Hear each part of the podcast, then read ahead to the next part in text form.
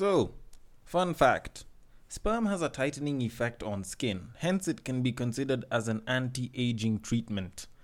Whatever the hell it is that you choose to do with that information is entirely up to you, but for me, I usually just have one question at this time.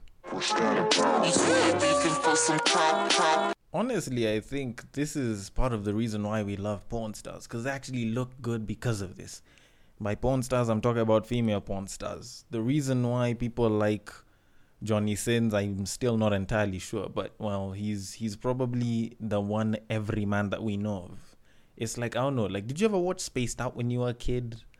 Then there was this guy called Guy. Guy was like everything, from the doctor to the policeman to the taxi guy to the guy who was running the movie theater. I wondered how he was actually everyone and Guy at the same time. Anyways, still mad, but we have a podcast to do, so we might as well get into it. Welcome to Break Time on Westside, your number one break time podcast, coming to you from Nairobi, Kenya. The man on the mic is a man who does not believe in spitting on the pussy because he feels that the sound does not sound good when you're having sex, and instead prefers to reset factory settings by just slapping it a little bit. It is none other than I, your tall, dark, and mildly handsome man, Sir Denver B. The show is Tweed Street, the show where we take a nice deep dive into Twitter and we pull a couple of tweets from the past 7 days and we break them down real quick. As usual, no tweet is safe. Every tweet can be brought forward. So as usual, if you feel like there's a tweet that you would want us to discuss, be sure to take a screenshot and send it to the Breaktime on Westside IG handle at Breaktime on Westside, or you can even just send the link. We'll always just go and do the footwork there instead. Now, to start things off, we need to talk about Jordyn Woods. She's a woman who managed to become Kardashian famous using the Kardashian formula involving other Kardashians. Now, the Kardashian formula is very simple. You get involved in a simple scandal, and then, you know, it kind of gives you a bit of a name out in the streets. And then after that, some pictures involving booty make you even more famous. Simple formula, people use it and fail. The Kardashians used it and it worked, and well, with Jordyn Woods the same is happening, especially with what happened this past weekend. Now, most of this clout, if I can call it that, came from an Instagram story that was being posted up online by a certain beauty parlor that specializes in therapeutic massages, blah blah blah, out in Beverly Hills called Skinnic. Now, they uploaded a story which just so happened to have Jordyn Woods on it because they were featuring all the clients that they've had, and they just so happened to show how good their booty was because they were doing a pretty good job of massaging their booty. Now, for those of y'all that have listened to this podcast long enough, for those of y'all that know me well enough, you know very well, I love big butts and I cannot lie. So, of course I had to see it. Of course I had to marvel at the beauty of the booty. And I'm not gonna lie, it looks amazing as hell, especially from the view that these guys did it in. But here's the thing with me. I usually don't just take booty at face value, because I've looked at Jordyn Woods' Instagram before this and I was like, you know what? She a fine babe, but it's nothing to write home about. If I got a chance to hit, I'd be happy, but it's not like I'd go and I'd celebrate it on top of a rooftop or anything. It didn't look like anything too big for me. So I decided to go back to her IGs and I had a look and I was like, you know what? The booty looks good. That one we have to appreciate, but it's just the fact that it was on a table on this other story. So honestly, the fact that it was on a table and it was there and it was moving nicely, I can get why people lost their shits. I can get why the thirst trap was there.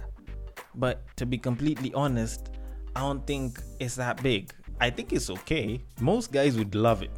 I kid you not. Like, I am not to be used as the main determining factor of like what a good booty looks like. Most people would love it, but I don't think it's anything too amazing to write home about.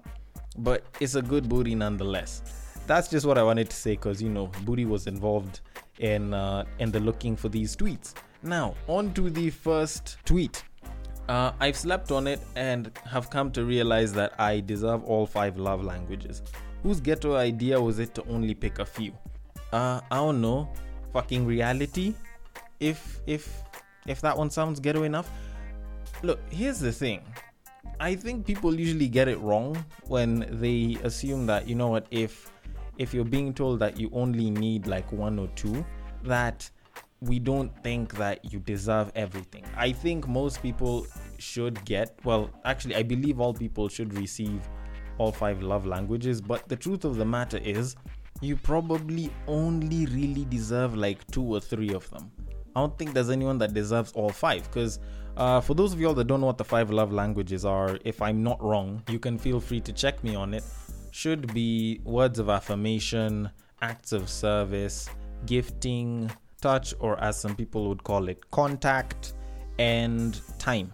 So normally most people are advised to pay attention to the 1 or the 2 or the 3 that ranks highly with their partner or with themselves, you know, if you're into that self-love shit. But every so often, it's not uncommon to hear someone saying that they deserve all 5. Because, well, in some sense, I think everyone wants all 5. Because even when you think about it, it's not like there's someone who doesn't want to be gifted by their partner. It's not like someone doesn't want the touch and feel of another partner. It's not like there's someone who doesn't want their partner to have some time spared for them. It's not like the other person doesn't want to be told good things by their partner or wants them to do some kind of kind act for them. But in reality, we can only ever achieve so much. So it's a matter of quality and not quantity. You might want everything. It doesn't mean that you particularly need it. It's sort of the same way women will want a nigga who's athletic, have facial hair, treat her nicely, but also be able to put his foot down, make sure that he's resourceful, make sure that he's bringing the bank, but give her time, take her on holidays, handle the bills, be an amazing father, take her to church, and at the end of it still make her say hallelujah between the sheets. Like, all of that shit is possible with men, but it's not all possible with one man. You cannot expect a man to be busy working and, you know, have the ability to not be there all the time so you can miss him, but still be around to take you on vacations all at the same time. Like, pick one. It's usually you pick a little bit more of one or a little bit more of the other. Like, that's usually how it is. So there's usually some sort of compromise somewhere. Probably he might not be the nicest person, but he'll make you say hallelujah between the sheets and be a good father. Maybe he's gonna be a nice person, but he might just have shit dick. Maybe he has the money, but, you know, he's not a nice person. Normally it's about making compromises, because sometimes it's about quality and not quantity. I'd rather get 100% of 2 things than 50% of 4. That's just how it is. Just the same way people would say, I'd rather have 4 quarters than 10 dimes. Like, I don't know how people usually expect so much, but, you know, anyways, we're an entitled generation. So, on to the next tweet. If you wanted to fuck, just say that so I can fuck you and then go back to finding my husband. It can all be so simple. Well, no, it's rarely ever that simple. Because here's the thing, like, a lot of people usually like to come out and say, if you just wanted to bang, you should have just said that. There's no need for blah, blah, blah. But here's the thing. Here's the interesting thing. A lot of you like being lied to. A lot of y'all already know that we probably just want to bang. But you want to see what vibes it is that a nigga about to throw, so that we can go and ask that question. Because now, to put a bit more context, it was a shorty that tweeted this out. So yes, y'all know the gender that I'm talking about right now. Like, a lot of times, some of y'all just want to be lied to first and made to feel like you're special, because no word of a lie, I have actually reached out and tried hollering at a few shorties that way, and then they pulled the whole, oh, do I look like a hoe to you? Nah, I can't do none of that. And then they start acting as though I'm disrespecting them. And the thing is, I'm just stating what it is that I want, because I don't have time to waste. I will admit that people do need to start normalizing the whole talk of, you know, just coming out straight and being open about and just saying, yo, I just want to bang. Yes, there are some people that do a little bit too much, to the extent where they're like almost willing to get into a relationship with a shorty just because they want to bang. and a lot of it is unnecessary, which is why before you bang, it's a lot better to make sure both of y'all know where shit's going. If shit's going nowhere after that, you know what, you go, you drop the pipe, make sure he lays it down good, you get up and you bounce. No expectation that, you know, you're supposed to be having a candlelit dinner 2 days from then where the both of y'all are gonna be discussing your feelings and how many kids you want to have. Nah, just make sure you discuss it beforehand. Like, just make sure you tell them clearly that you want to lay pipe. Make sure that you have made yourself clear enough in that you know very well you're just gonna smash and then bounce. Smashing is the only thing that you want to do. Hell, maybe the most that you might want to do is smash a little bit more afterwards, or maybe continue smashing, turn it into like a friends with benefits type shit. But the idea of trying to lie to someone that you want to get one thing just for you to go and smash is beyond me. I think we're at an age, or at least we're at a time in our existence as human beings, where simply stating that you want to bang should be a normalcy, and that people should just understand that if I want to bang, I should say yes. If I don't want to bang, I shouldn't start taking someone in circles busy expecting certain favors.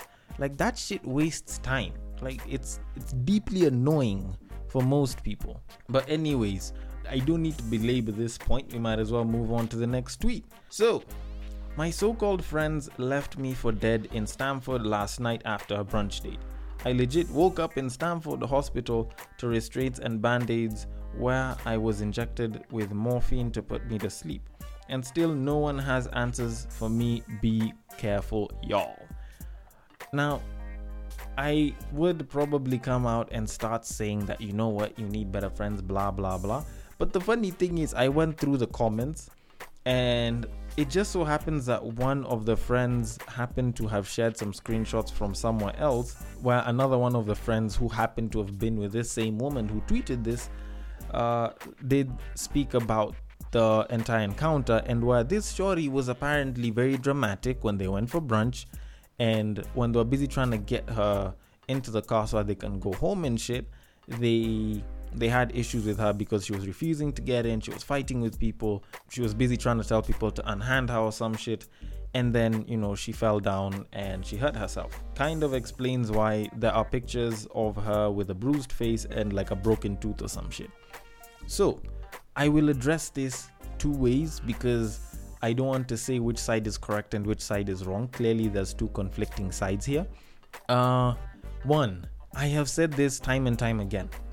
The people you go out with at night, make sure they are people you can trust with your life, because that is quite literally what they are expected to be trusted with, because all sorts of shit can happen at night. Hell, all sorts of shit happen during the day, but more shit happens at night. So you probably need better friends for that.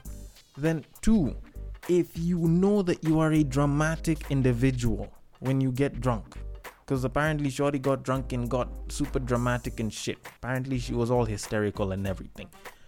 Make sure you only take enough whenever you are out of a safe space. A safe space does not mean you and a bunch of friends in a public area. A safe space means you're in a controlled environment where you are not supposed to go past a certain level. That is a safe space. This whole shit of you go out with a bunch of people and because you're drunk, and you know you'll get dramatic, you go and you act how you want, then the following day you get up apologizing or acting like you don't know shit, is frankly just mere stupidity. That is utter stupidity of the highest level. You know you're a dramatic person, you should have known that shit, because I'm guessing it's not your first time drinking. Then because of that, you at least know that if I take this much alcohol, I will become dramatic. If I take this much alcohol, I will be a little bit more restrained and I'll manage to have fun without causing too big of a scene. Because I see this shit happen all the time. A lot of my homies do report situations like this, and hell, I've been a part of it as well. You're dealing with one dramatic person who's just an utter nuisance when y'all go out, and then the following morning they get up like everything's okay, or they get up busy apologizing and saying, oh, it was the alcohol. Stop blaming the alcohol, you useless twit.